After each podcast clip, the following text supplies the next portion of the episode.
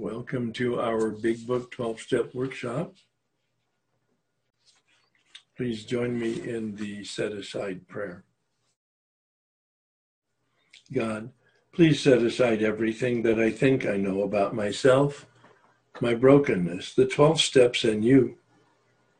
For an open mind and a new experience of myself, my brokenness, the twelve steps, and especially you.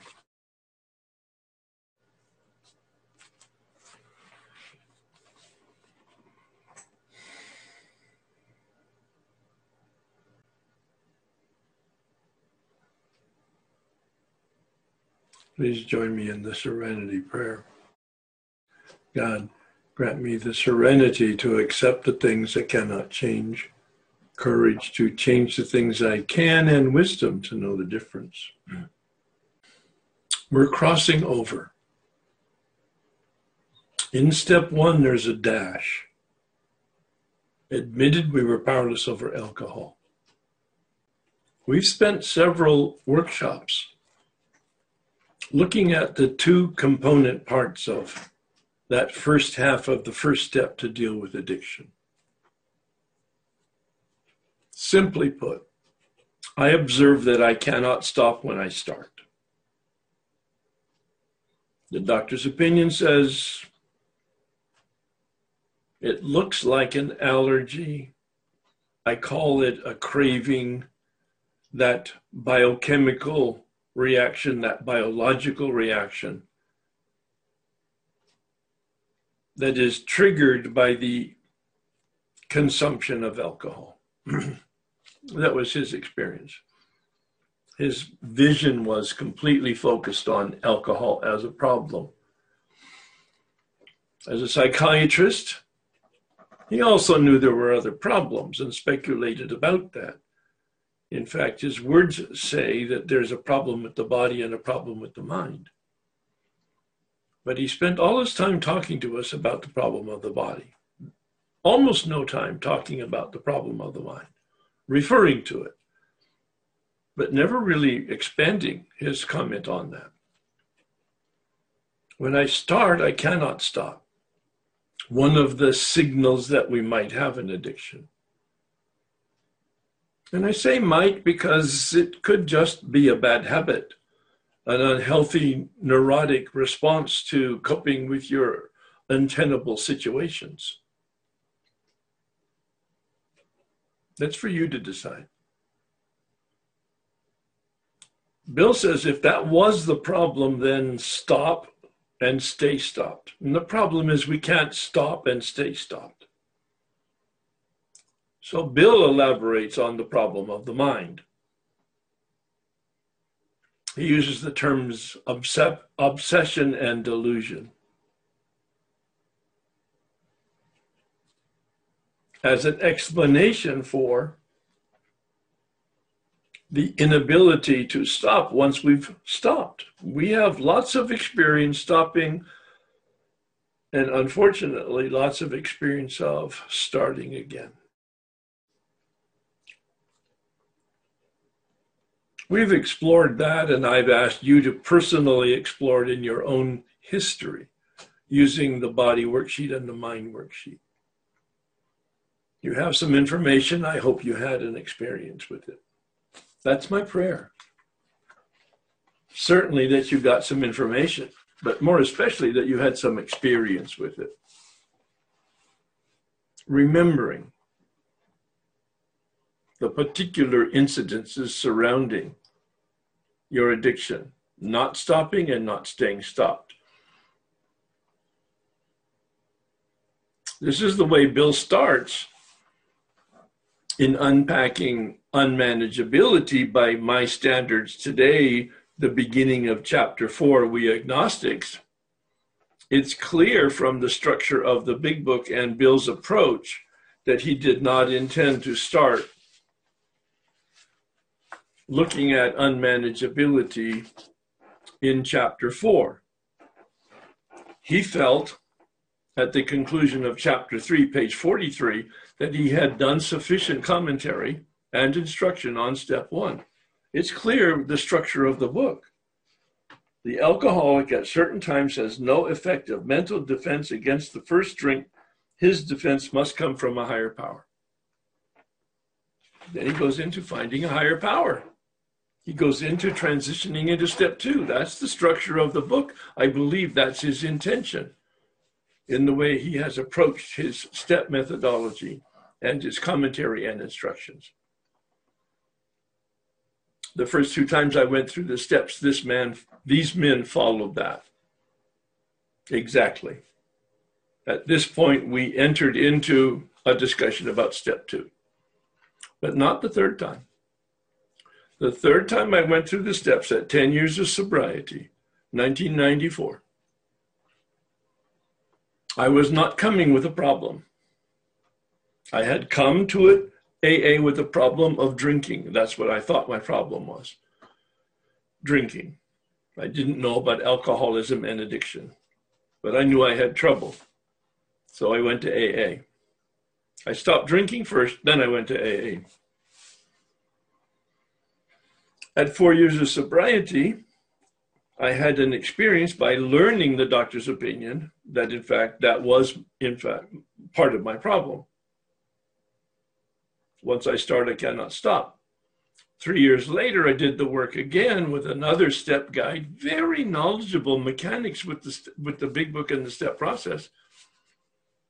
And I had that second experience that I've talked about before in terms of the problem of the mind. Each time those men took me into step two. They didn't know that they didn't know. Obviously, I didn't know that they didn't know. None of that prevented me from having consecutive spiritual awakenings in nineteen eighty-eight and nineteen ninety-one. I'm saying this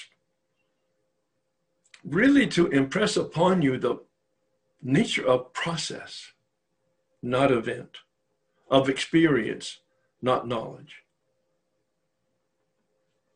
of an awakening, not a task, slow.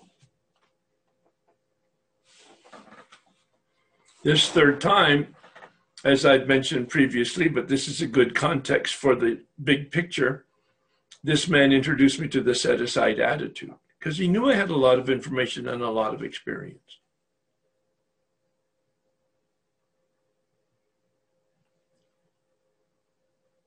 He suggested that I pray set-aside prayer every day and anytime I sat down to do the work.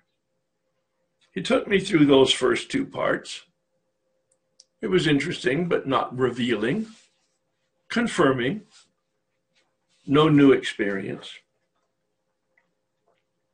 But then he began unmanageability as a completely separate issue in step one. These are the instructions now contained in assignment five.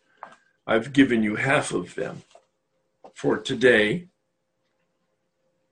The other half, actually, for next week. In assignment five, I had you take a look at pages forty-four and forty-five. Numbers one, two, and three from assignment five.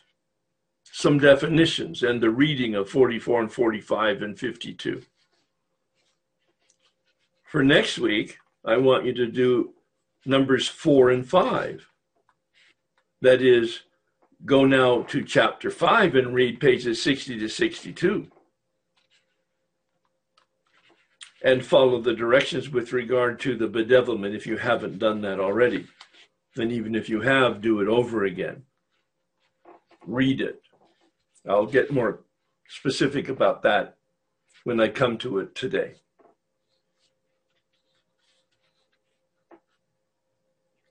The balance of the instructions for assignment five, I'm going to give you to next week so that we will have then completed it.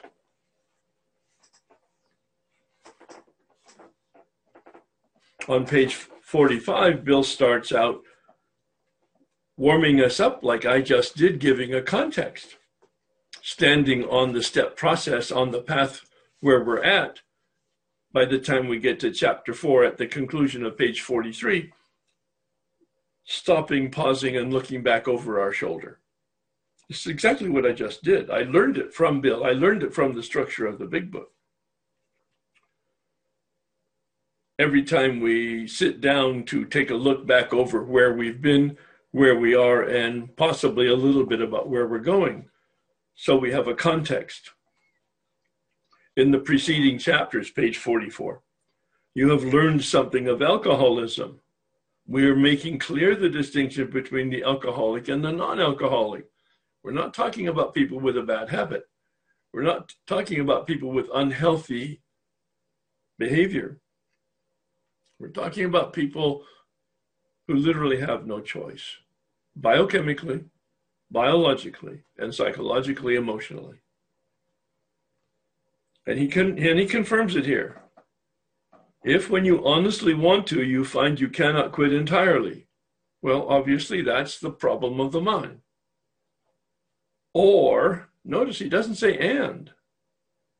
Pay attention to the way Bill writes. It's very intentional. Either or, one or the other. If when drinking, you have little control, clearly a, a problem of the, bo- the body, the uh, allergy. He makes a big leap, though. He calls it an illness, which only a spiritual experience will conquer, because he's coming from the Oxford group assumptions. You may or may not at this point agree with the spiritual experience or the spiritual awakening necessity. That's okay, doesn't matter. And that's what he dedicates chapter four to. He calls it "We Agnostics." To one who feels he is an atheist or agnostic. You may have looked up those terms. I don't believe I asked you in the instructions to do that because we're not at step two. But just because it's in this text here, I'll, I'll define it. It comes from the Greek words atheist. The Greek word is theos, meaning God, the divine, the sacred, whatever that reality is. That's the symbol for it, theos. And when you put an A in front of it, it means it's a negative, not, not God. An atheist firmly believes there is no God. Whereas agnostic comes from the Greek word gnosis, the G is silent, G N O S I S, which means knowledge. And when you put an A in front of it, it means no knowledge or doubt. There may or may not be a God. We don't know that, and we doubt it. The difference is an atheist has a firm conviction there is no reality other than material reality. An agnostic says, hmm, don't know, don't care, really doubt. To be doomed to an alcoholic death or live on a spiritual basis. These are not always easy alternatives. He's saying you're at the fork in the road. He says it many times. It's a mental image he gives us many times. We're at the fork in the road. Left turn means long-term pain and death and suffering. Right turn means short-term pain, long-term recovery and happiness. You choose. You choose. You're at the fork in the road. Here in step two, he is saying that. He says half of the people who came to the fellowship when he was writing this book in nineteen thirty-nine are either agnostic or atheist. He's just not a problem. Don't sweat it. Not a problem. We'll deal with it when we get to step two. I'm not going to deal with it right now. But he does say we had to face the fact that we must find a spiritual uh, basis for life or else. He doesn't tell us what else. What do you think he might mean by that? I mean death. Suffer and die. Then he goes on in the bottom of that page. He talks about a code of morals and a better philosophy of life. Again, pause. What does he mean? Bill's using a couple phrases. Obviously, they're different implications. What does he mean by this in nineteen thirty-nine? A code of morals. Okay, that's a code of behavior. Morals are a sense of values translated into ethics and behavior. Mm, Ten Commandments would be a good example of that. I'm not endorsing the Ten Commandments. I'm merely saying that's an example of the code of morals. A better philosophy of life. Oh, that's knowledge. Code of morals is about behavior. No, philosophy is about knowledge. If these were sufficient to overcome our addiction, most of us would have recovered long ago. We've had lots of information and knowledge. We've had lots of exposure to religious traditions and psychological therapy. We have found such codes and philosophies did not save us, no matter how much we tried. We could wish to be moral. We could wish to be philosophically comforted. We could wish to do better. We could wish to know better. Many times we know better, but don't do better. Many times we don't do better because we don't know better. Now here's the transition as I see it. This is my interpretation. We could will these things with all our might. Oh, Doctor Silkworth talked about the body and the mind. Bill talked about the body and the mind, but now Bill is giving us a new component. That essential component that makes us specifically human, our free will. And he is saying, our free will is not free. We could will these things with all our might, but the needed power isn't there, the needed willpower. Our human resources, perhaps body and mind, as marshaled by the will, that function in us that determines our compliance with law, common sense, they're not sufficient. He said they failed utterly. You see how now it comes under the category and the umbrella of powerless in step one. Lack of power is my dilemma, not addiction. Addiction's a problem. It's just not the problem. Now, Bill is, of course, introducing us to step two here. I'll close the comment on that by his own comments. We had to find a power by which we could live. Notice, not by which we could deal with effectively with our addiction. By which we could live, manage our lives, deal with reality. And it had to be a power greater than ourselves. Obviously, but where and how are we going to find this power? Wonderful, basic, curtain parting questions at the beginning of step two, which we'll leave here. Where and how are we going to find this power that is our life depends on? Well, he says, that's exactly what this book is about. Its main object is to enable me to find a power greater than myself, which will solve my problem. My problem not being addiction, my problem being lack of power. That unmanageability that he refers to in the step. He hasn't used that term, but he has warmed us up to it. And this was the insight of this third man who took me through the steps. He had a much different perspective on the process of step one than even Bill had. And he packaged it differently as I am now doing for you. And he went then immediately to page fifty-two. That second paragraph. What does that unmanageability look like behaviorally? We had to ask ourselves why we shouldn't apply to our human problems this same readiness to change our point of view. Wow, sounds very resonant with the set-aside attitude and the set-aside prayer, doesn't it? A readiness to change my point of view. Open mind, open heart. Then he digs in. We are having trouble with personal relationships. We couldn't control our emotional nature. We were a prey to misery and depression. We couldn't make a living. We had a feeling of uselessness. Uh, we ha- were full of fear. We were unhappy. We couldn't seem to be of real help to other people. We're not the basic solution to these bedevilments, more important than lunar flight. Well, lunar flight was on the mind of everybody in nineteen thirty-nine. It's old music to us, of course. I believe it was nineteen sixty-four, we actually flew to the moon and walked on it.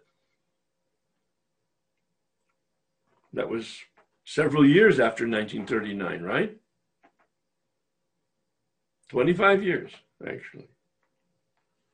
But let's focus on what Bill's trying to tell us here.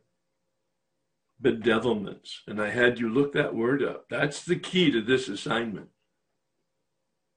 We'll talk to you about that when we get there. My definition, the one I like the most, is to be controlled as if by devils. I don't mean it in any religious sense. I meant it poetically, metaphorically. To be controlled as if by devils. I'm a puppet on strings of circumstances and events and people. That I went into this work, ten years sober, still with that impression. But this man didn't leave a reading and highlighting of that paragraph like I just read it and highlighted it. He said, now, once you've read it and highlighted it, go back and cross out the we and put it, make it personal. Cross out the past tense, had, and make it present. And do that throughout the paragraph. And then read it out loud. That's your assignment. I hope you did it. If you didn't, I hope you will do it between now and next week. In fact, this man had me do that and then read it out loud twice, consecutively. In reading it, I could see that this was a behavioral description of unmanageability. A wonderful, accurate, specific description of unmanageability behavior. This is what it looks like. And then when I converted the words to personal pronoun and present tense and read it out loud, I had a wow, brand new experience, a technicolor experience at ten years of sobriety. I am having trouble with personal relationships. At ten years of sobriety, twenty-five years married, I wanted a divorce. I can't control my emotional natures. I had moments of a little depression and a, and a lot of anger, despite all of the work I had done in therapy and despite all of the previous two spiritual awakenings. I was still meeting major speed bumps in my life. I am a prey to misery and depression. By that time, that wasn't actually that true. My life was pretty even. I've got a fairly positive and energetic personality. It's not my fault. It's a genetic predisposition. So that actually wasn't as applicable as some of the others are. I can't make a living. And I challenged that. Wait, I'm a professional. I have a wonderful career. I'm with a firm for a long time. And I'm a ranking officer of a public company and I make a decent amount of money. How does that apply to me? I said. I took it into meditation. And I got quiet. How does this apply to me? I can't make a living. And I got quiet and the wee small voice said, you can't make a living that satisfies you, Herb, because you're never satisfied. You're a bottomless pit. You're a black hole. There's never enough money or power or prestige or recognition or accolades or pleasure, is there? Wow. It was a very powerful experience because I knew that that was true. In my drinking days, I had prided myself on having a mantra, never enough. I thought that was a modern current attitude, something to be proud of. Once I had done the work of the fourth and fifth step, I saw how arbitrary and unhealthy that is. Very materialistic, to the extent that I had adopted it. I have a feeling of uselessness. Eh, not so much. I had kind of low self-esteem still at that point. And that might have been correlated with there's never enough to make me feel whole, to make me feel healthy, to make me feel a part of, to make me feel normal. I think that was all correlated. I was in therapy at the time dealing with all of that restless, irritable, and discontent, because that had not been removed at the level that I knew it could be removed by the prior step work. I am full of fear. Not so much. I wasn't aware enough to be full of fear. My arrogance and my hubris, pride, probably were the mask that shielded me from the real feelings of fear and reality. I am unhappy, only in the sense that um, I, I didn't feel that I fit in any place, and that uh, I was married to the wrong woman.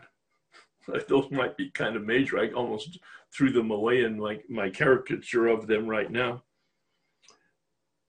I can't seem to be of real help to other people. I said, wait a minute, how does that apply to me? You've heard my story, at least the Reader's Digest version of it. I took it into meditation. I can't seem to be of real help to other people. My God, I spent the first seven years of my young adult life in a monastery, all about becoming a missionary Catholic priest to help other people. I left for many reasons. Then I tried to become a psychologist with all the trappings of what you do to knowledge and therapy experiences to become an effective therapist. And I changed that, but that was all about helping people. I still had the delusion that that was true. And I did the self-help things of the sixties and the seventies, and I now am in A A, and because of the work I've done in the steps up to this point, I'm being asked to help a lot of people in sponsorship. So how does this apply to me? I can't be of real help to other people. And I got quiet.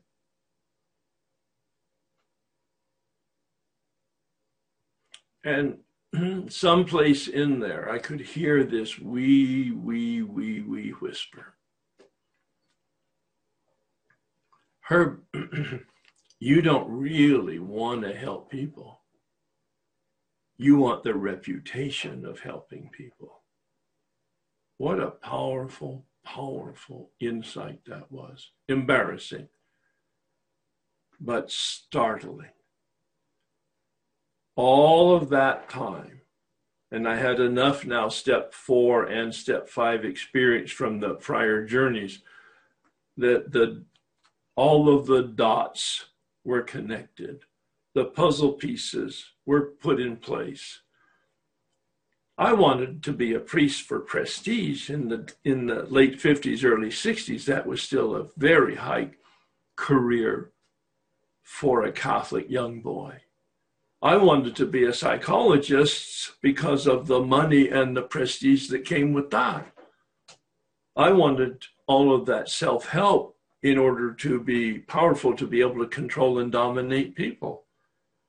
And I was in A A sponsoring people because that way I'm eventually going to be elected president of A A. Tongue in cheek, of course. But I saw the truth. And in, in good fortune, I was in therapy at the same time. And I was talking to my therapist about this very thing and giving, sharing with him my startling uh, awareness of my delusions concerning my original motivations. And he just got a big grin on his face. Those of you who have some exposure to me know that I do a lot of work with Doctor Allen Berger. He's a clinical psychologist at that time. he, early nineties, he was my therapist. And uh, for the last twenty years, he's been my partner in presenting work on emotional sobriety. But at that time, he, he stood up, he went over to his bookshelf and he took his diagnostic manual off of the bookshelf, opened it up like this to a page and took a page out and put it on the photocopy machine. And then he gave me the photocopy machine and he said, read those nine characteristics. These are nine characteristics of the narcissistic personality disorder. Number one, an exaggerated sense of self-importance. Number two, a preoccupation with fantasies of unlimited success. Number three, belief in being special. Four, excessive, requiring excessive admiration. Five, there's nine. A sense of entitlement. Six, selfishness and taking advantage of others to achieve their own ends. Seven, lacking empathy. Eight, envy of others or belief that others envy them. Nine, behaviors or attitudes that are arrogant, haughty, patronizing, or contemptuous. He said, the only thing missing from the diagnostic manual is your picture. It was, yeah, we, we both laughed at that, as I hope you are. That's from the area in the Way of Life document on step six, if you're interested in seeing. I only read the the summaries of it. There's more material there, if you're interested. He said, and this is really my point, he said, it's irreversible and it's not treatable by therapy and medication. I said, well, how, how bad is it? He said, well, on a scale of one to ten, you're a seven and a half, and we put tens in the mental asylum or prison. I go, whoa, it's pretty serious then. He said, yes. And we concluded our therapy over time, but I concluded this work over a two-year period. And uh, a few years later, probably ten, I said, do you remember ten years ago that uh, experience of the narcissistic personality disorder, a scale of one to ten, seven and a half? He said, yes. I said, so based on your current knowledge of me, what would you say on the scale of one to ten? He said, probably about a two and a half. Because the work that you've done in the big book and with the step process and your consistent practice of meditation and helping other people has invited the spirit to smooth off the edges. How do you get here from there? Grace, really.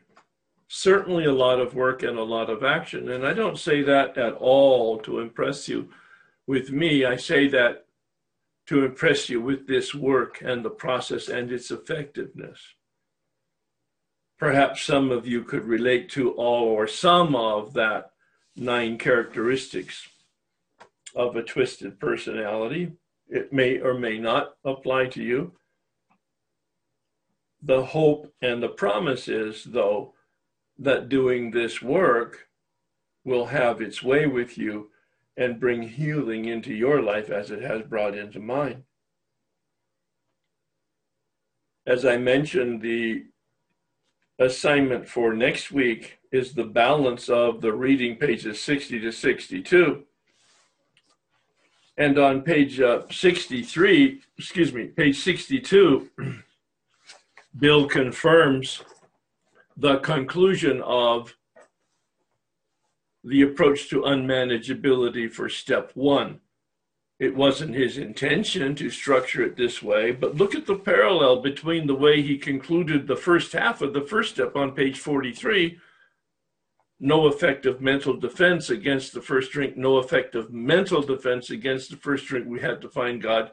And here on page sixty-two, at the end of the second paragraph, he said, neither could we reduce our self-centeredness much by wishing or trying on our own power. Wishing or trying on our own power, just like he did on page forty-five. a lack of willpower. Our willpower is ineffective. In fact, he says we're powerless. We had to have God's help. Not only can we not get rid of our selfishness and self-centeredness, we can't even reduce it much by wishing or trying on our own power, even through the steps. We can do the steps, and we can hope for the miracle. That connection of willingness and action on our part and God's grace. He says we had to have God's help. Now that's the launching pad for step two. We saw in the page forty-three, the need for power to deal effectively with our addiction. And here on page sixty-two, the need for power to deal effectively with our unmanageability. More about that in our comments next week, because it's crucial from my standpoint, a critical piece of knowledge and a more important piece of information. Going through Alcoholics Anonymous and going through life, I would keep saying to myself, it's got to be better than this. You know, what what am I doing wrong? Yeah. Why do I keep making the same mistakes over and over? And I'll tell you what, Herb, when I read these bedevilments here, it, it reminds me just like drinking. Yeah. When I was drinking, I'd say, I, I should know better. I'm not going to do that again. Right. And I meant it. Yeah. You know, and if I have like a bad attitude, you know, if I'm feeling fearful, if I'm, uh, you know, the victim with my wife, on and on and on and on, I don't like having those, that type of attitude. And, you know, sometimes I can, you know, get by with it and it goes away. But other times I act out on it and I feel horrible afterwards saying, why am I doing this again? I don't want to be doing this again. I should know better. The program, I should be further in the program than this. And, you know, Herb, it is about control, just what you said earlier, because I've always been a, a doer. You know, I'm highly motivated in everything I do. I'll read all the books you can give me. You know, I'll, I'll do all that work and I'll do it with a smile on my face. But really what it comes down to is I haven't given up that control. I, you know, I still think I'm powerful. And, mm-hmm. uh, you know, these bedevilments to me are just amazing, because I'm hoping in all hopes, just like your book says, that, you know, embrace this feeling of hopelessness, embrace this feeling of desperation. And I've felt that way the last few days, Herb. Mm-hmm. I mean, I just, I'm just so thankful for this. And, you know, it's it's just a really important step for me in my life. Well, I, I think it's a critical step for everybody. This particular portion is critical. Um, uh, each each part is important. But for me, the discovery of this understanding of unmanageability as the spiritual malady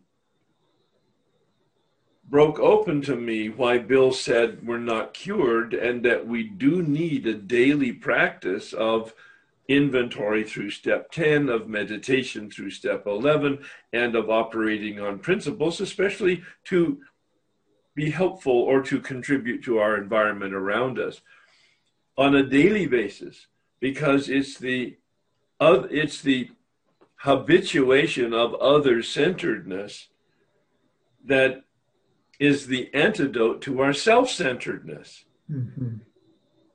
And by my self-will, I can't heal my self-will. Mm-hmm. Yeah. I so, love that. I yeah. really do, because I have, that's been exactly my story right there, Herb. Yeah. I'll take care of this. I'll yeah. fix it.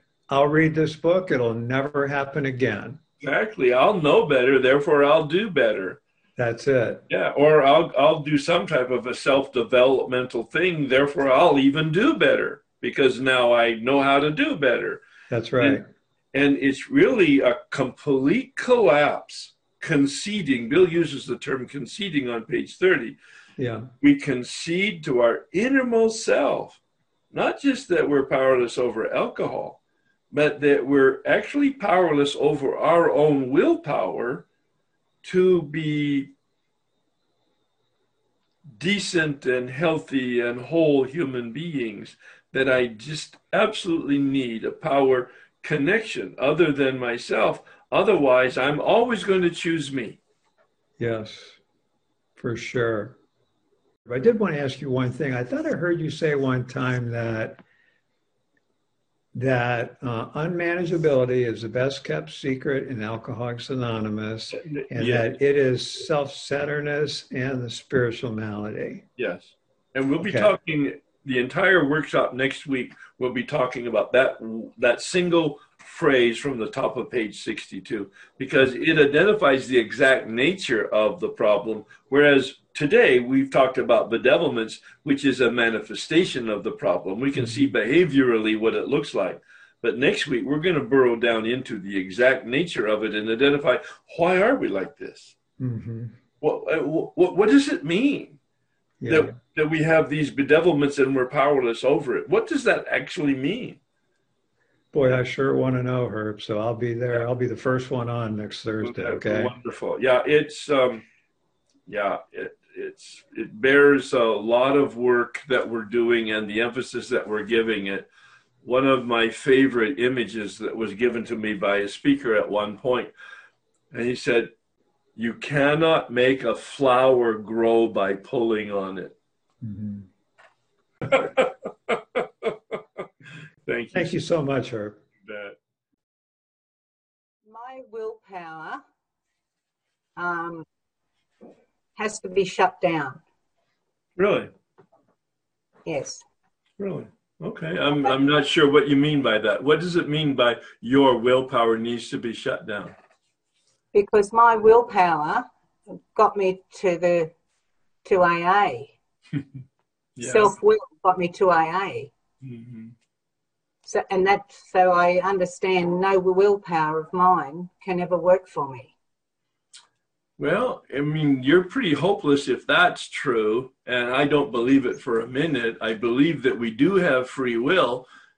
That's the whole basis of society and law and civilization, that we have free will. We make choices, we take actions, and we are responsible for them.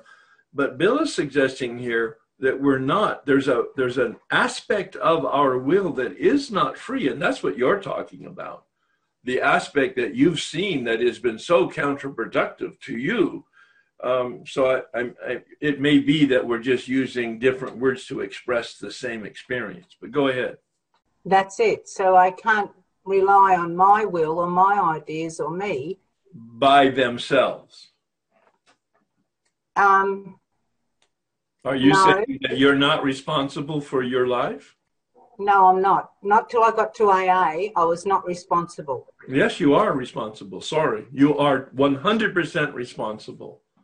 Now, you couldn't have done any differently, but you're responsible for your drinking and you're responsible for your behavior, one hundred percent. No, you I'm got... not. no. Okay. All right. Be- because I was always a victim. Yeah, well, you tell that to the judge, you're going to jail. I don't have to go to a judge. I'm not... no, no, no. I'm, I'm I'm trying to make a point here that, and so am I. That you were, you I were was not responsible from from anything I did through self that was good for me. That so self will is is relevant. It's it's, it's what rubbish. It's, it's rubbish. Self-will is rubbish. Mm. Well, um, so do you have any free will at all? Um, do I have any free will? Now that's different from self-will. Um, yes, actually quite quite different. So I do have free will, yes. yes. Yeah, yeah. And the freedom of the will is to evaluate, do I want self-will to take over, or do I want uh, higher powers' will to take over? Bam. That's exactly right.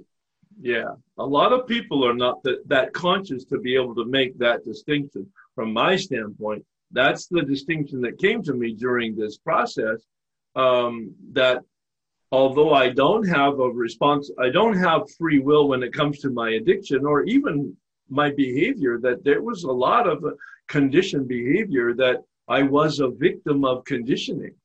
But yes. that, but at the very heart of the heart of the heart, underneath everything, I still have a free will to choose my self-will or to choose God's will. Correct. That's yeah, just, exactly just like you said. Yeah. And, and that's really the point here of unmanageability, is to see that and then to come into step two, choosing God. Yes. Yeah. Yeah. Yeah. Turning away, standing at the turning point. Standing turning at the turning point, turning from that self-will yeah. to then God's turn. will, knowing that I can't even do that, but I need grace to do that. Yeah. And just to be, I don't have to do anything. I just have to be ready, be waiting, be patient, be tolerant, be loving. Yeah, and do a fourth step. Oh, of course. So you do have to do something, see? Yeah, yeah. Um, only when self-will or free will starts coming into play. That's right. That, that's when I have to do something. Yeah, yeah. Because I become irritable and discontented and and and um, harm. I start harming others, see? And Absolutely. That's when... So, yeah. yeah. Yep, yep. So that, that's what I suspected, that we were actually just using words just a little bit differently, but underneath it, we both had the same dynamic. In in because I'm I'm in, I'm agreeing with, from my experience, the way you're now f- phrasing it, or at least I'm the way I'm understanding your phrases. All right. Anything that's else? Right. Yeah. Oh, thank you for asking me to share. If I can't find a way to deal with the unmanageability, it will, I, I, my first thought is always to self-medicate or to self-escape. Um, because right. it, it's like, I, there's one story in the big book where she talks about she was walking around thinking, not thinking, thinking, you know, trying to stop thinking, um, thinking, drinking, drinking, thinking, I think is how she says it. Um, and sometimes I just feel like I, if I could just stop thinking, I wouldn't pick up, yeah. but I can't. I can't, I've, I, I've gotten close, but I can't. Well, the, the point is not to stop thinking, it's to contain your thinking, to channel your thinking. You may be aware that I live in California, and you may be aware that we have some fires going on right now. Oh, yeah. Fires out of control are catastrophic, but fires in your fireplace and in your oven are wonderfully productive and effective. The difference is, a fire contained is helpful. Yes.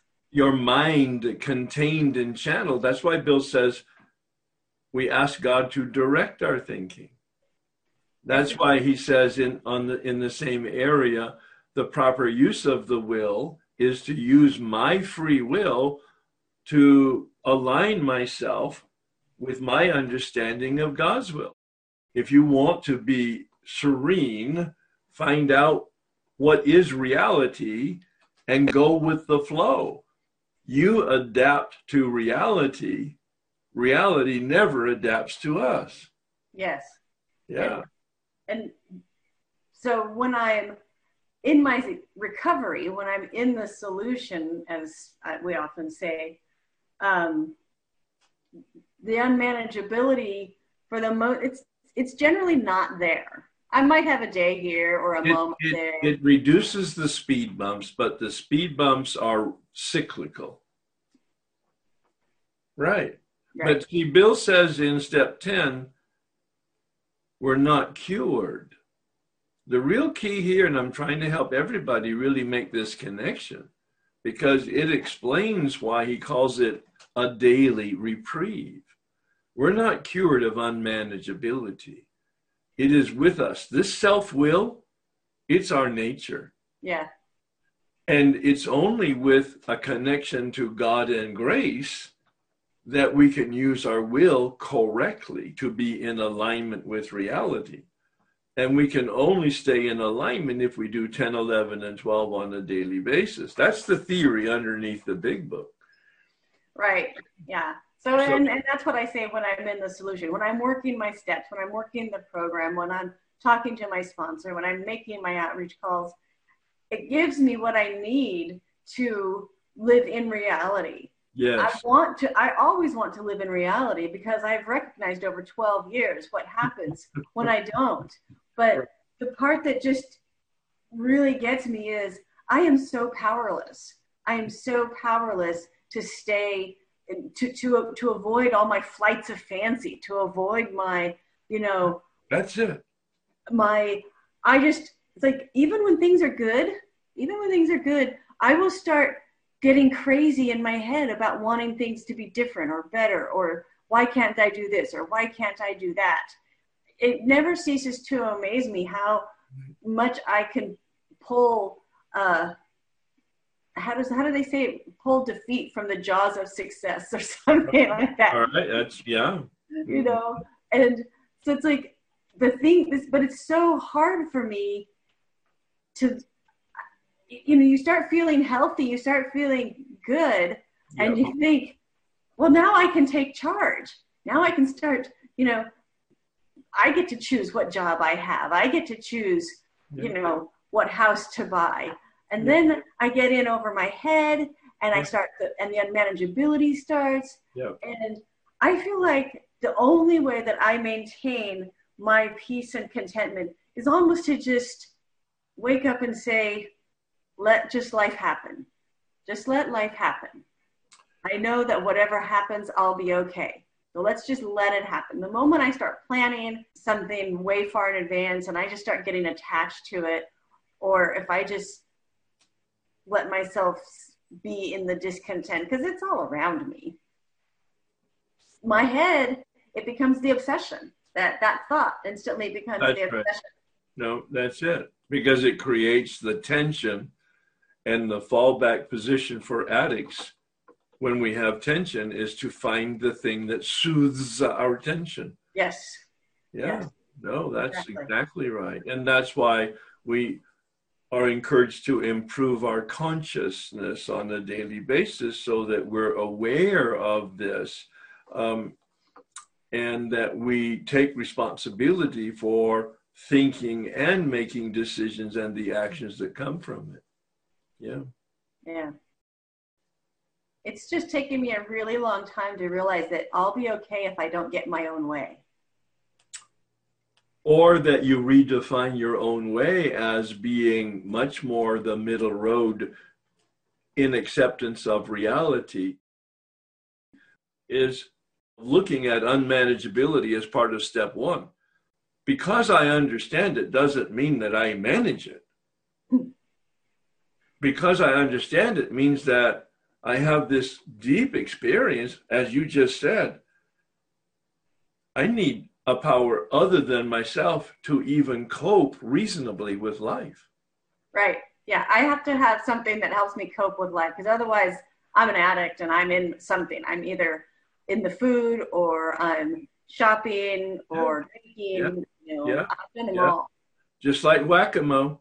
Yeah. You know, you get the, you get control over the food, and in my case with uh, the men I sponsor, uh, they get control, they have abstinence in alcohol for ten, twenty, thirty years, and they begin to have a food addiction, or they begin to have a pornography addiction, or they begin to have a work addiction, because it will pop out if you're not treating the unmanageability. Yeah. So yeah. that's, that's been, I, I, I definitely am, have no, uh, have, have, what am I trying to say? Have no delusion about that. The minute I feel the unmanageability creep in, I know it's time yeah. to look at what's going on and talk to people, because I know that it's a very short, short space, the short space for me between unmanageability, the yeah. obsession to soothe it, right. and then the bite.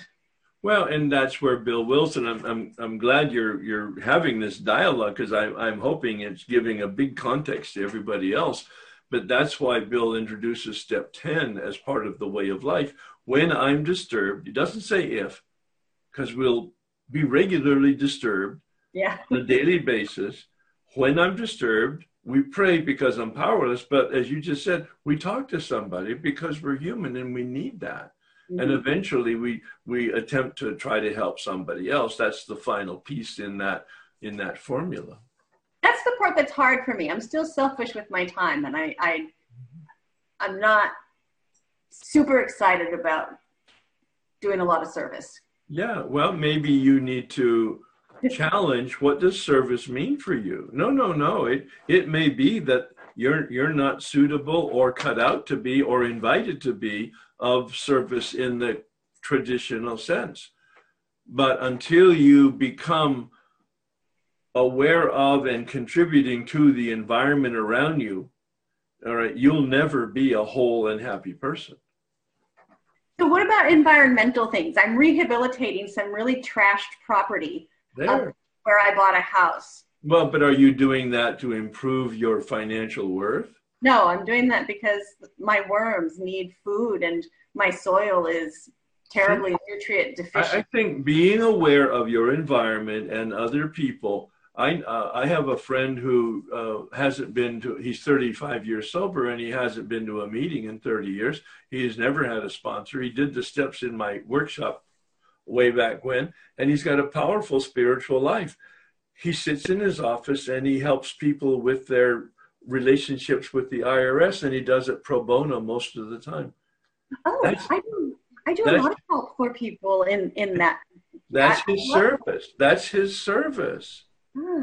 Has nothing to do with A A, has nothing to do with addiction. It has everything to do with helping people. So I'm I'm endorsing your orientation. You may not be called to service in the traditional sense, but it sounds to me like you're oriented to at least be aware of con- contributing to the environment around you for fun and for free.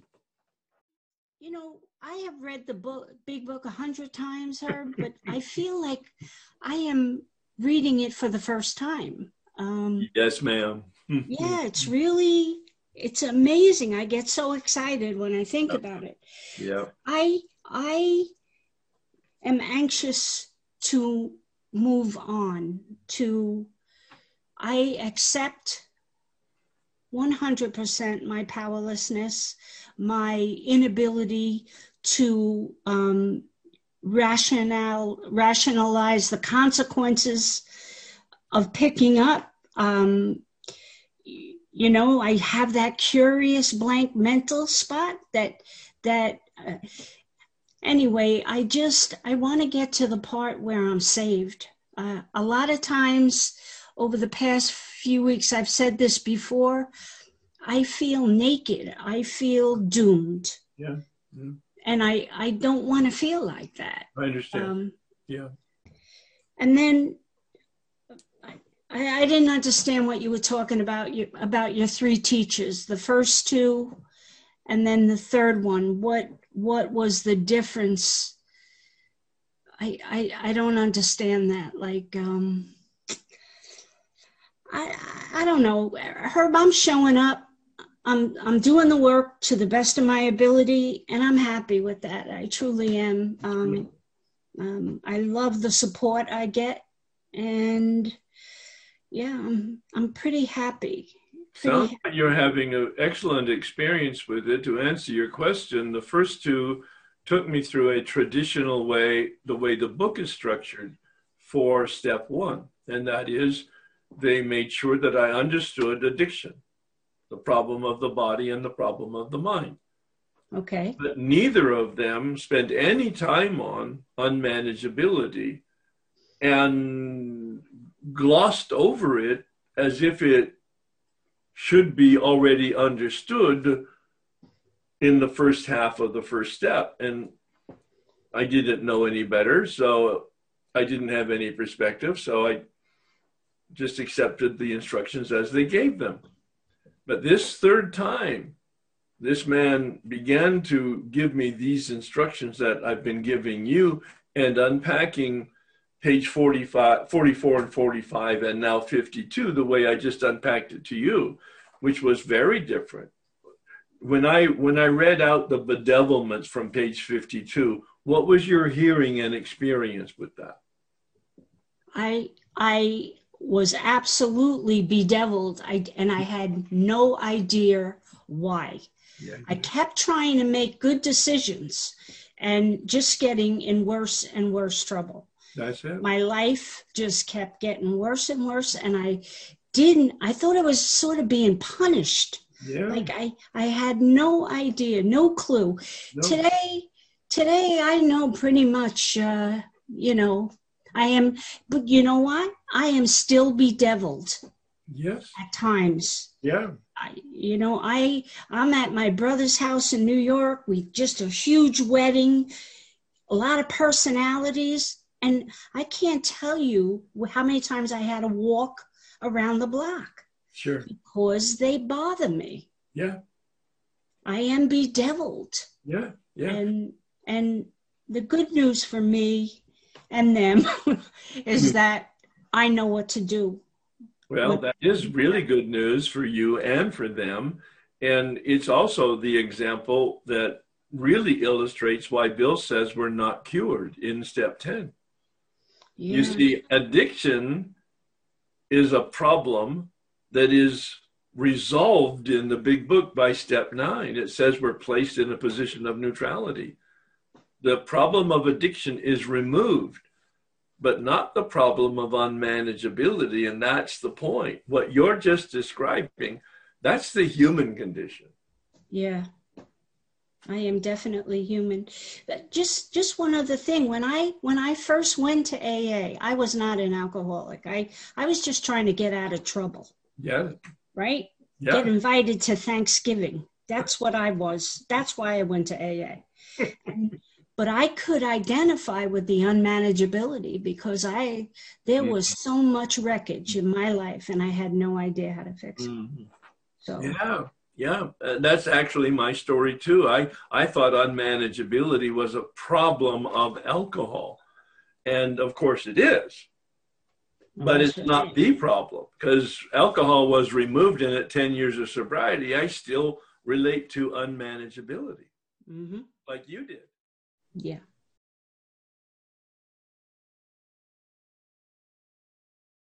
Do you have any experience of not doing what you want to do and, and doing what you didn't want to do? I have to say that to myself every single day.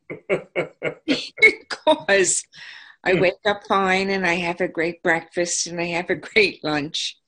And then somewhere in the late afternoon, the feelings of, you know, maybe I should treat myself and the heck with this. And there's a lot of conversation in my head for, um, with unmanageability. Absolutely. There you go. And then I say to myself, Herb said, in the midst of this conversation, Herb said, and um, sometimes I follow it and do what I don't want to do. And sometimes I do what I don't need to do. There you go. See, you're and having an experience with unmanageability.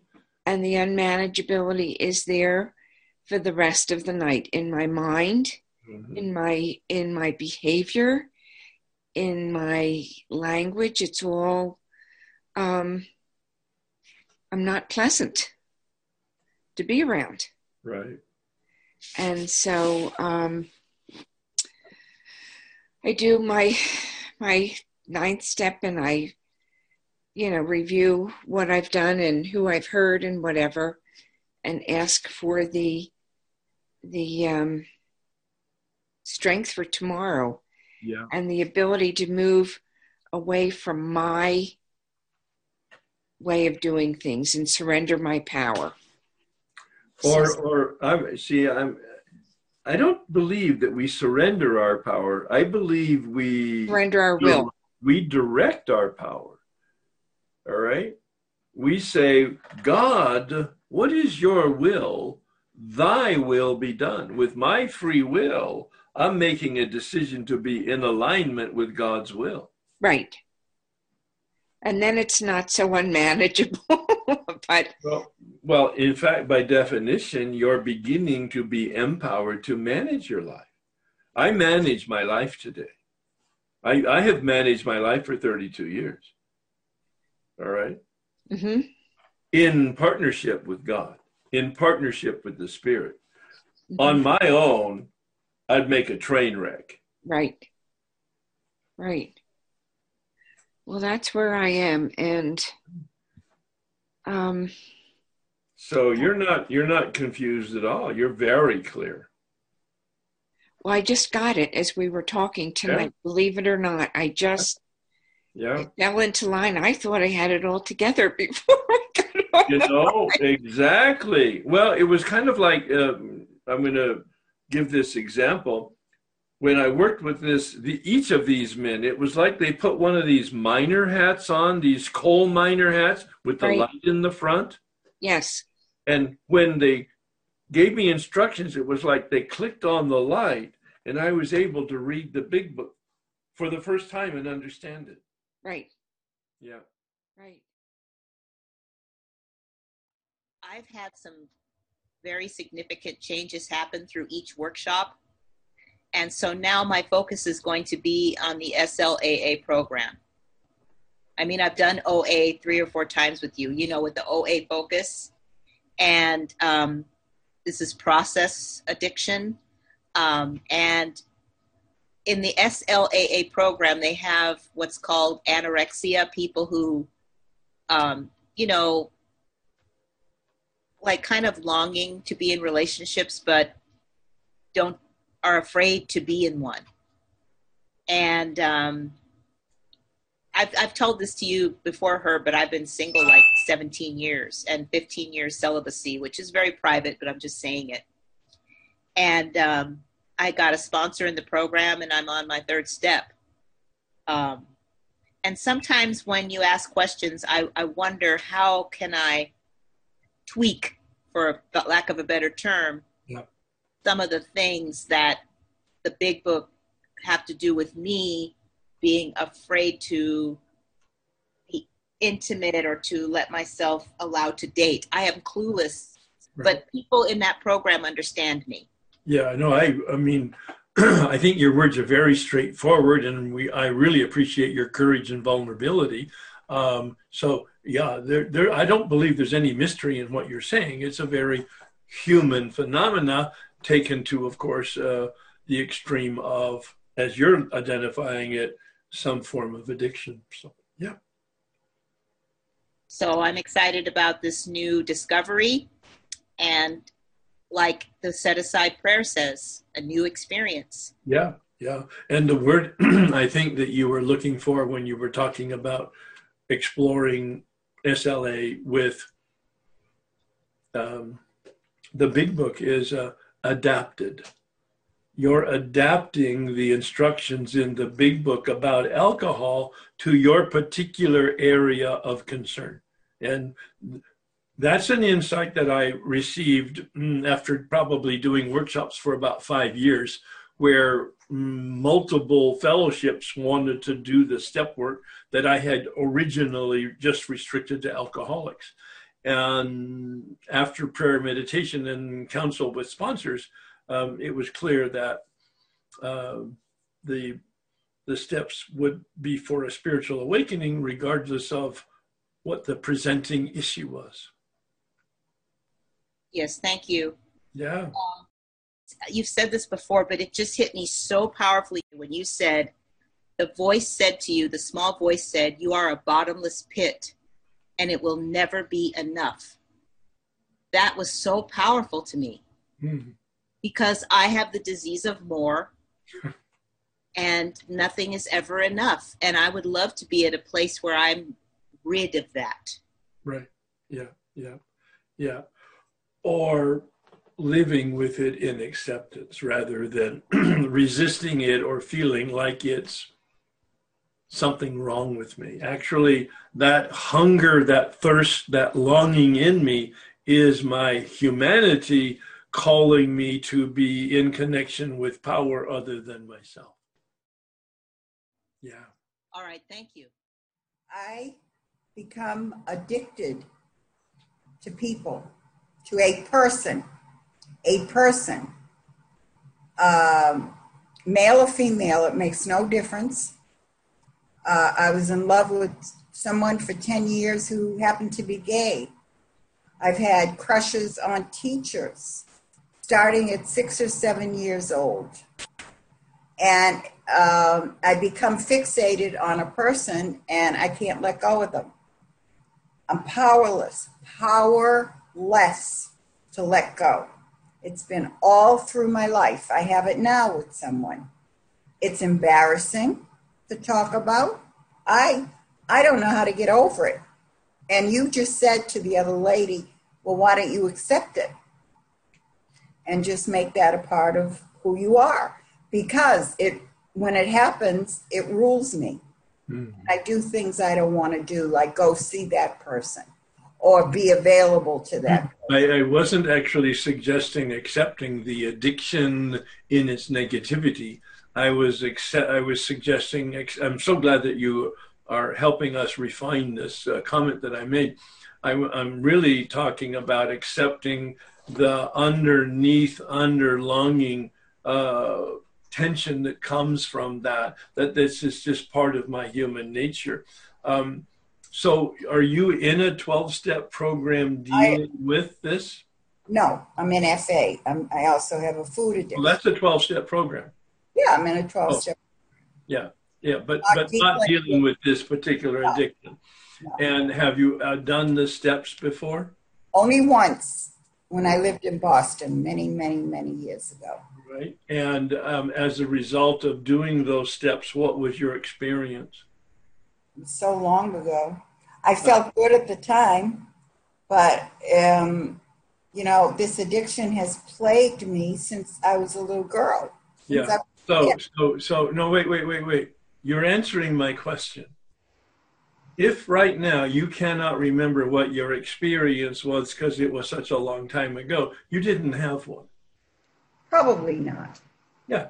So it's okay, though, because now with this work that you do here, you will have an experience. It won't be by next week or by next month, but by the time we finish the fifth step, you're going to go, holy shit, I have really missed it up till now. But now, thank God, I've had this experience. I hope so, Herb.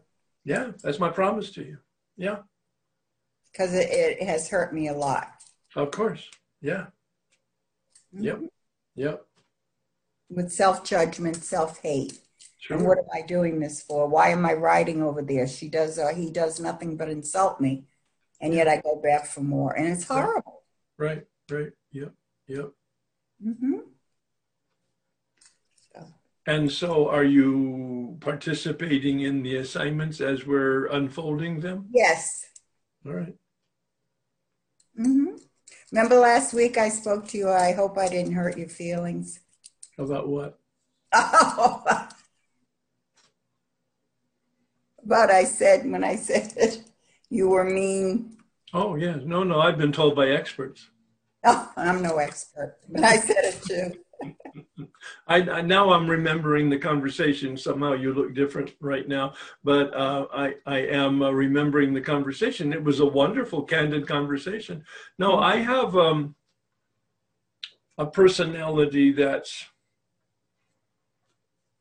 brings me to be very, I call it being very direct. Some people tell me I'm rude. Mm-hmm. I um, I try not to be mean. I try to be kind. I try to be considerate.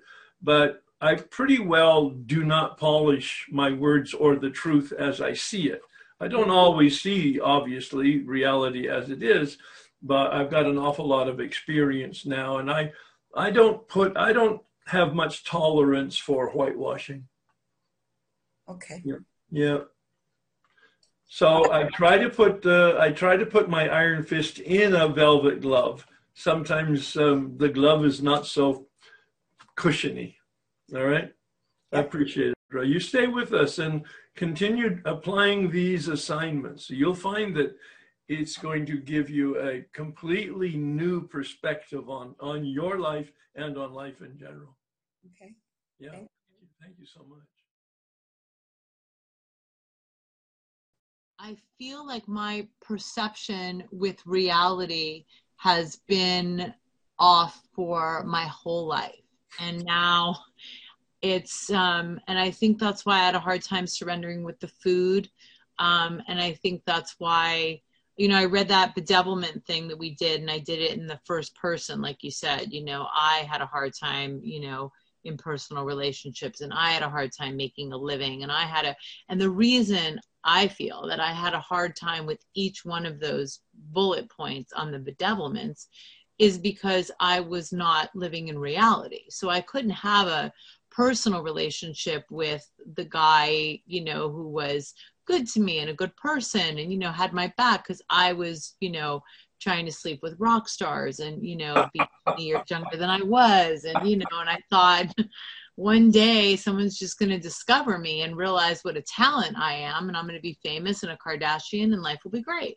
Right. Um, but I was in full flight from reality. And it's like, I get that thing when he says, you know, you, you, you, you get into reality, and I'm paraphrasing, and, and you find it beautiful. There's something about like, you find reality beautiful, because it's almost like I can just relax now and just be in what is. It's helping me so much in so many areas of my life.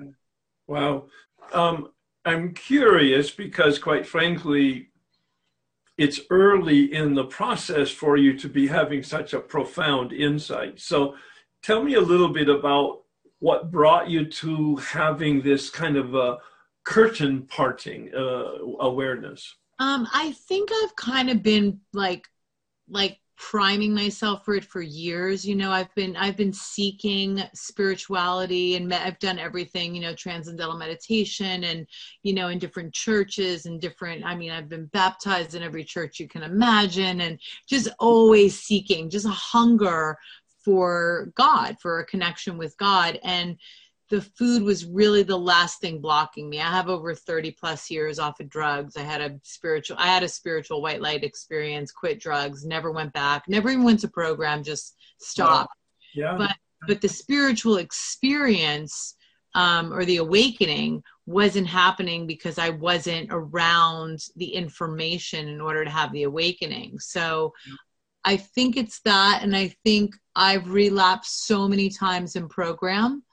Um, and I really in C E A-H O W in, in food programs, and I bounce back and forth between, I used to bounce back and forth between O A and C E A-H O W, but I know C E A-H O W is the right program for me. I need the structure and the, and the, you know, the format. But what I was going to say is that with the food, I think with, within the relapsing, I got when you said there's a force in me that just doesn't have my best interests at heart, or something in me.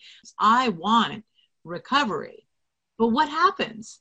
You know, it's like, what happens? And when you said the thing about the mind, it's like, oh, there's something working against yeah. what I want.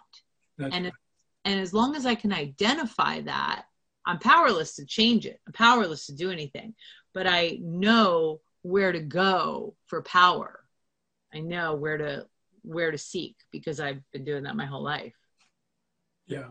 And and that's a wonderful awareness. And what I didn't know, even when I was doing the steps the second, first and second time, I really didn't know that these steps are, in fact, the process that brings us and delivers us to power. I knew that by the time I was doing it the third time, but not as clearly as when I finished it that third time, because that third time I realized that my concept of power, my concept of God, the traditional spiritual stuff that I had, was the very impediment to the reality that you're talking about. Mm. I had knowledge and I had fantasies, but I didn't have reality. Right. And the third time through the steps, the curtain finally did part, and I saw that a power is available and I can establish an authentic relationship with it. Yeah. Like I kind of got the allergy of the body the first time I went through, you know, I got it. Like I understand that once I started, I don't want to stop. Can't stop, don't want to stop. But but the mind, I didn't really understand. I just really thought powerlessness was, of course I'm powerless. I just ate, you know, a, a vat of whatever. But that wasn't it. That wasn't, you know, and unmanageability, I didn't really understand too. I thought my life was unmanageable because I was binging. Right. And and it is because you were binging, but that's not the real connotation or meaning of Uh, unmanageability, which we'll unpack in uh, at a new level next week. Yeah, it's just I'm getting so much out of it. So thank you, thank you, thank you. Yep. You know, last night I did a meeting and I was crying on the meeting, and that's just not something I would have allowed myself to do before, because, you know, I couldn't let anybody see that I wasn't having this perfect recovery. You know, at three or four years in the program, that I wasn't, you know, better basically. Right, right. And, you know, and that recovery means that I should be able to A, B, and C, as opposed to, you know, just accepting where I'm at and what I'm up to, and yeah. and all of that sort of thing. So, and and accepting where you're at doesn't mean it's a passive rollover. Oh, that's just the way I am. Oh, that's just the way life is. No, no, no, no, no. This is about the acquisition of power. In fact, in step ten on page eighty-five, Bill says, this is the proper use of the will. Our will is to say, thy will be done. Meaning, I want reality to be an awareness in my part so that I can live in alignment with that reality. Reality doesn't respond to my expectations. Mm.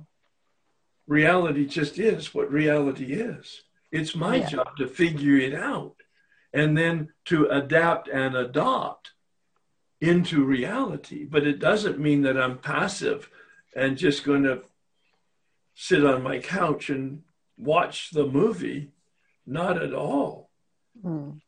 That's why I mean that. Preaching to the choir here, because all of you are here, you're engaged in this work, so you're clearly not passive. But I, I want to make sure the word surrender is a very active word. Mm. It's an admission and a conceding of complete defeat. But another definition is to join the victorious. Mm. Yeah. Yeah. Thanks, Herb. Right. I have one question about the bedevilments. Yes. The one that says um, we couldn't control our emotional nature. Mm. And I'm kind of confused by the word control. Okay. Um, I don't know um, what the antidote to that is. I mean, I know the antidote for most of this is, is uh, a connection to a higher power. But our emotional natures... That happened to me tonight because someone pointed out that I'm always late. Hmm. So very passively aggressive, I said, well, you're always early. And I think that's okay.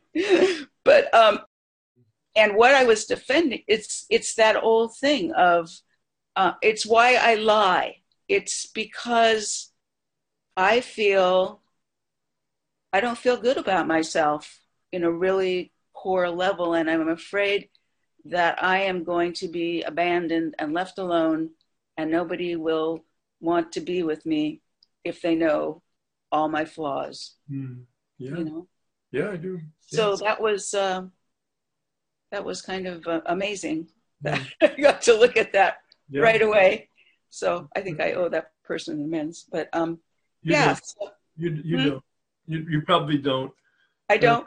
No. Um, well, did you harm that person? I, I don't know. No, they ignored you. They did? They're not that important.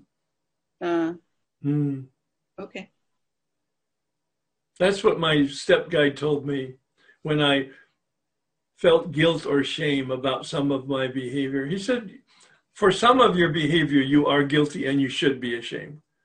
But most of it is just your oversensitivity mm. for looking worse than you want to be seen as. You're not harming anybody. Yes. It's harm, harm is the eighth step, not your behavior.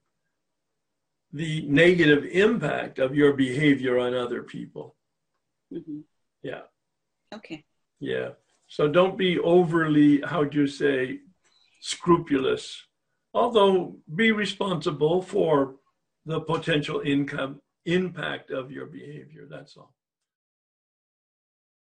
I am always have a fear of impending doom.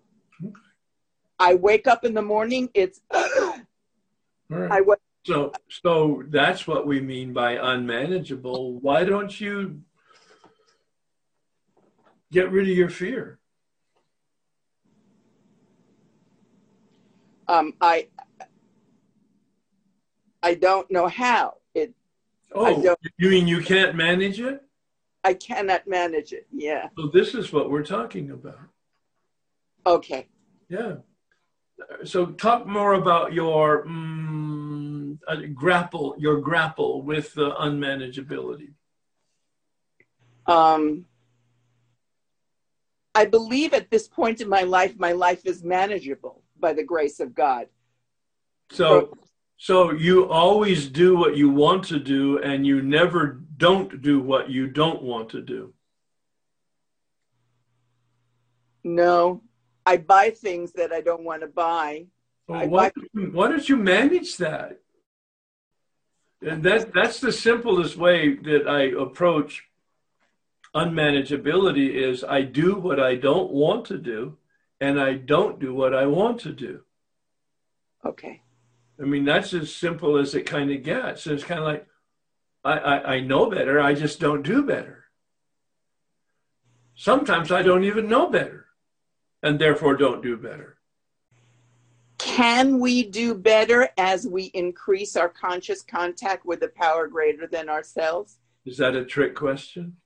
I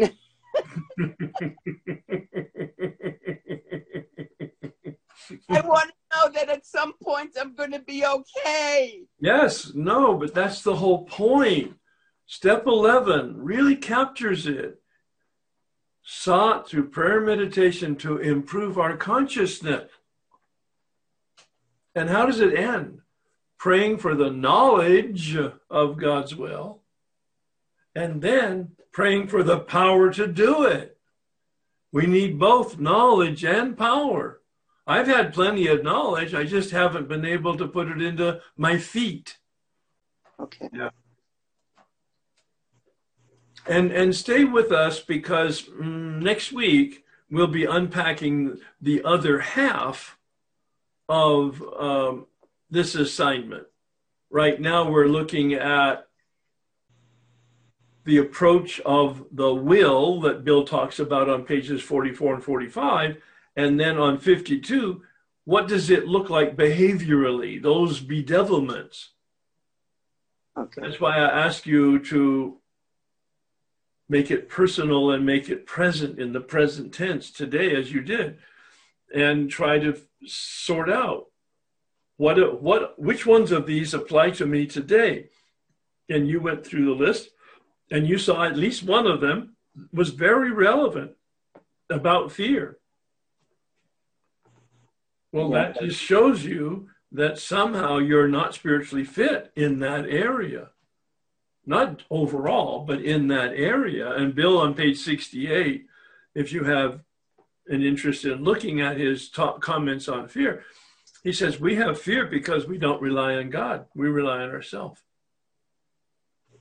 I mean, it's, it's, it's glib, but it's also wonderful wisdom, very deep wisdom. To the extent that we trust God, really, our fear is totally reduced. The, the, if we trust reality and really, really understand what reality is,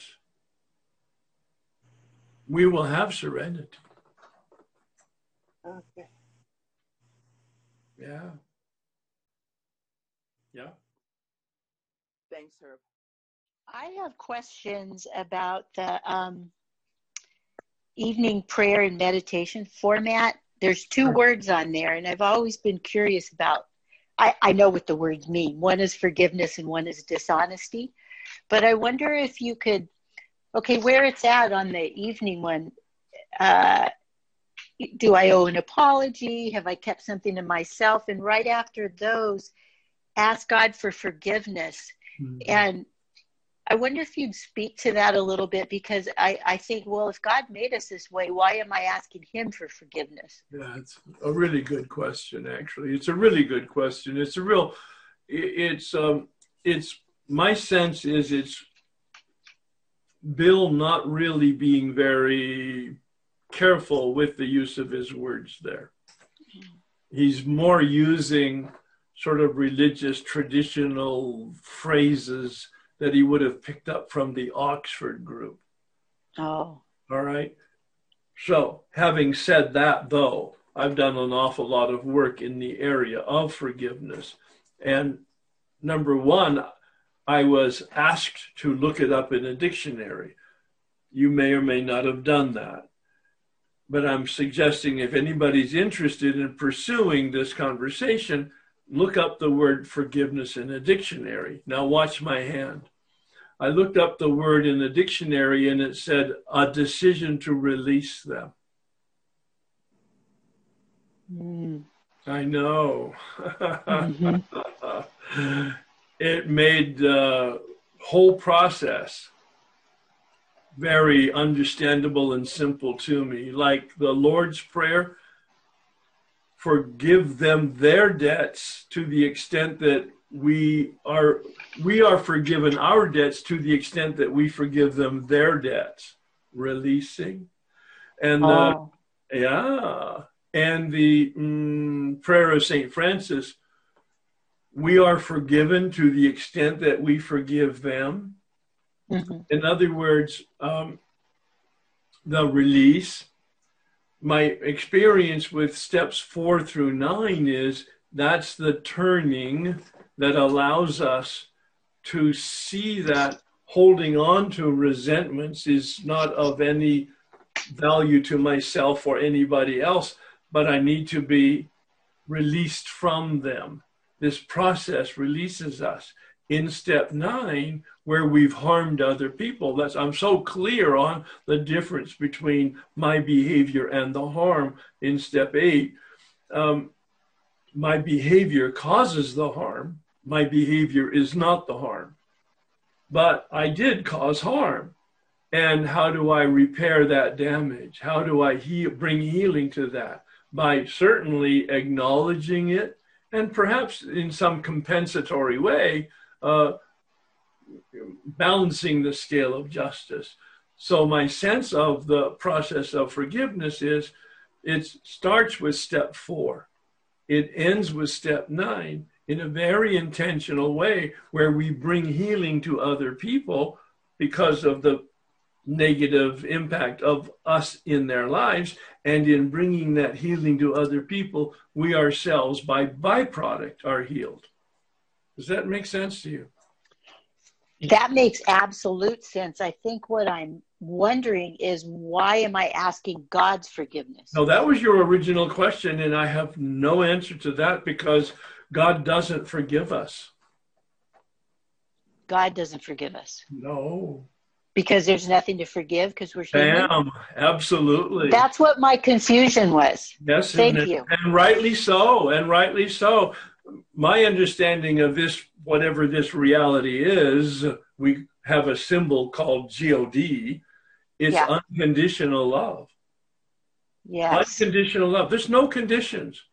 It just loves me into existence, and it loves me and supporting me in existence. So this was just sort of a communication at that time based on what his experience was. Yeah, and and and and the and the sort of the vocabulary of the Oxford group and the Christian religion, that time and and today. I mean, people in yes. the Christian religion still talk that way. Thank you. My other one was about dis. I know what dishonesty is. Well, what is it? But well, I've lied. I've stole. I mean, technically, but. I've always wait, wait, been... Technically, listen to your uh, logical uh, parsing of the words. Ooh, how we protect our ego. Uh... Here's my definition of dishonesty: misrepresenting reality. But I feel like there's a subtlety of that in this. Tell me about it. I was hoping you'd tell me, because I'm very oh, confused. No, no. You're the one that brought up the question. No, no. You're the one that's pretending to be confused. You're not one bit confused. You just don't want to be honest. If I'm being dishonest in the way it's being said here. Well, how is it being said there?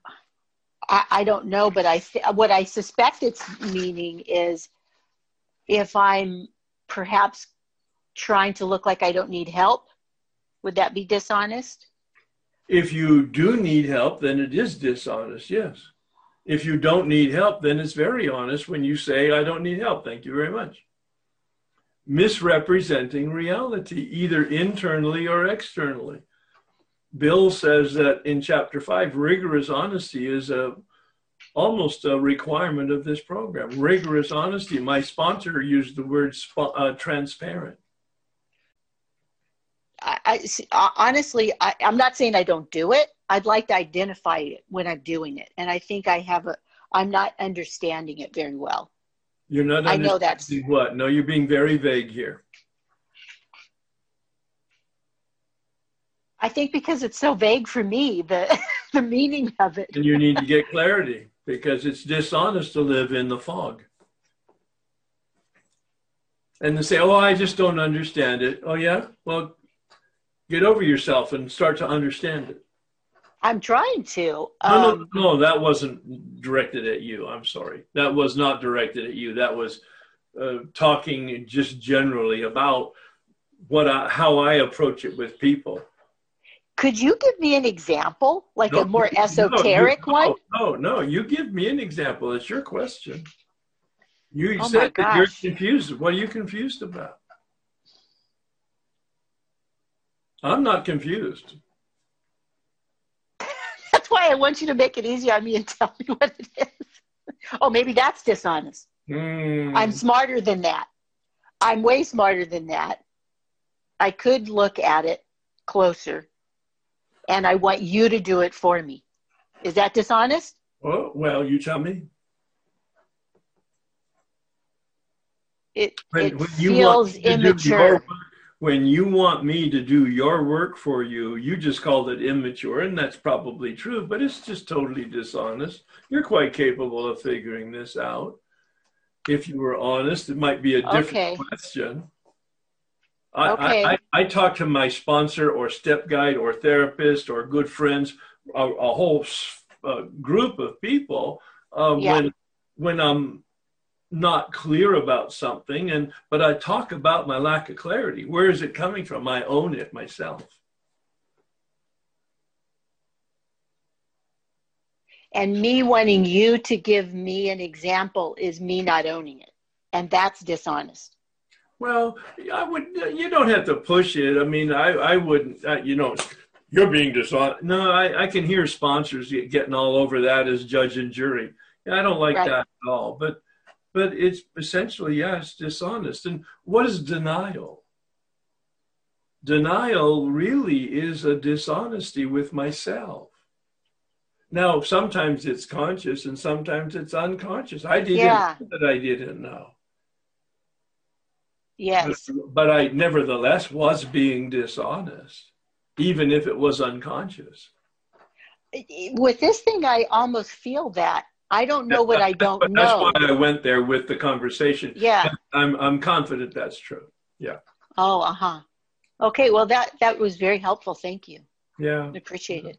Thank you. But, um, and you probably asked the question for lots of other reasons, because I think there's more unpacking for you to do there. I'm sure. Yeah. I hear people in this kind of conversation talk about a white lie. There's no white lies. That's just dishonest.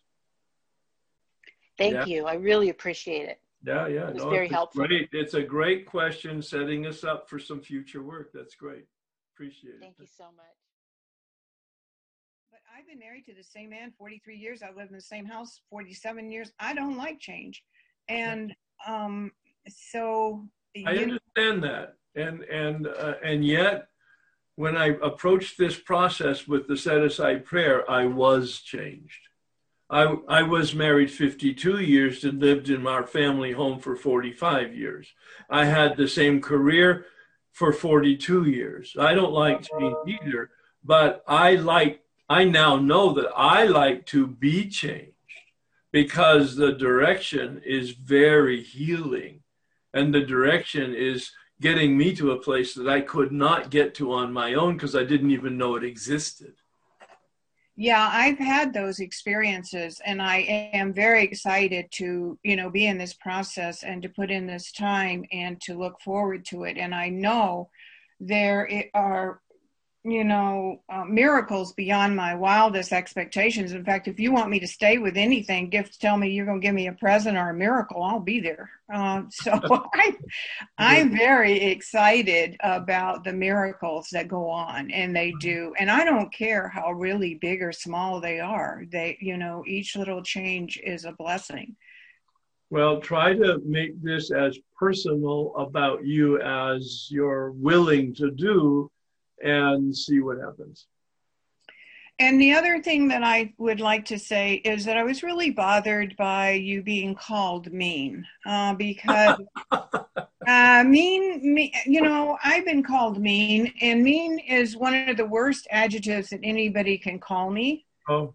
And it, it really digs deep into me, and I felt very defensive for you. And um, but you see, I, I, I did not have a problem with it. You had a problem with it. I understand you did. Don't make you, your problems my problem. I'm not making my problem your problem. I just felt like uh, it was one of the most graceful moments I've seen you. And I I want to be like that. I want to be graceful when somebody calls me mean, and, you know, come back with them, well, thank you.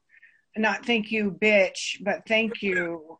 Uh, you know, and, and be okay, and be okay. That's great. No, we have to have a sense of humor here. That's, yeah, yeah, that's wonderful. We do, and I do really, really appreciate that dogged kind of patience you have, and the honesty that you come back with, um, and, and it's so important. Thank you so much. Well, that's all the time we have today. We'll pick it up next week. So, uh, let's bring ourselves to conclusion with that serenity prayer. As I mentioned, it's the prayer of influence. It's a recognition I have no control. Outside of me, inside of me, no control. But I have influence. That's my free will. It, it's, it's the pivotal conversation. Where is my will free? And I do have responsibility. And where is my will not free, and I have no choice? We're going to be talking a lot about that next week. Please join me in that serenity prayer, which is a prayer for wisdom, that gift of knowledge, that gift of grace that can, gives us an experience. God, grant me the serenity to accept the things I cannot change, courage to change the things I can, and wisdom to know the difference. Thanks, everybody.